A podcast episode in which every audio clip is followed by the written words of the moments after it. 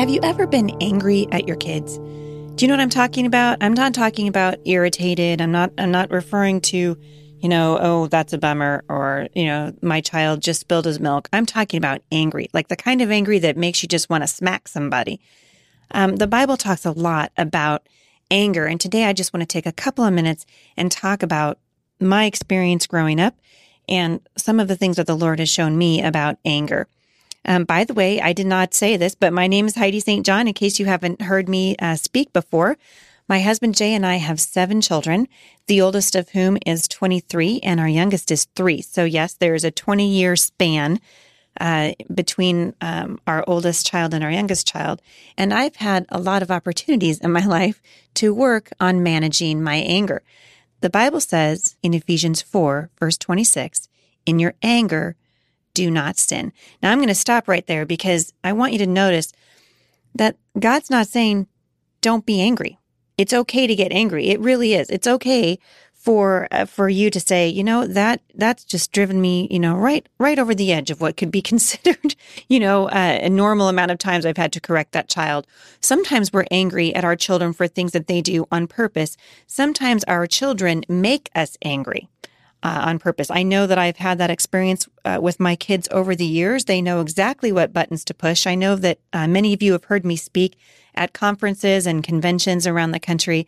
And so if you've heard me speak, then you know I'm just like everybody else. And I've had many opportunities to make wise choices where parenting is concerned, and I have often made an unwise choice. So God is saying it's okay to be angry, but in your anger, don't sin. That goes back to self control. Then he, then he goes on to say, Do not let the sun go down while you are still angry, and do not let the devil get a foothold. Wow, those are powerful words. Do not let the devil get a foothold. As moms, we are making an imprint on the lives of our kids every single day as we parent them.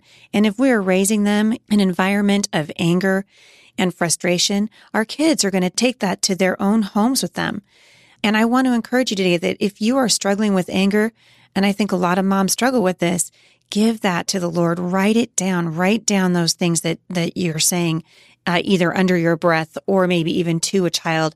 I also want to encourage you if you do something that is um, hurtful to a child, particularly in the way that you're speaking to them, don't be afraid to go back to that child and make it right.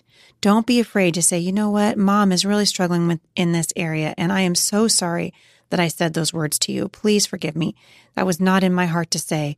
And I shouldn't have said it. Children are amazingly resilient, and it's a wonderful thing for a child to see a parent model what it looks like to come back and say, I'm sorry. In 1 Corinthians 13, verses 4 through 7, we read, Love is patient, love is kind, it's not rude, it is not self seeking. It is not easily angered. It keeps no record of wrongs. It always protects, always trusts, always hopes, and always persevere. I have to wonder if it's possible to parent effectively without that kind of love. Is it possible for me to be an effective mother if I can't go back to my children and say, you know what? I'm sorry. I need to go back and do that again. Love is patient. All right, we're going to do this math lesson one more time. Love is kind. All right, I can see that you've left this for me to do, and I'm going to go and correct you about it in a kind way. Love is not rude. It is not self seeking. It is not easily angered. I think sometimes, moms, it's okay to take a time out. Sometimes we need a break. I, I don't know about you, but sometimes I need a break from my children. The Bible says, in your anger, do not sin.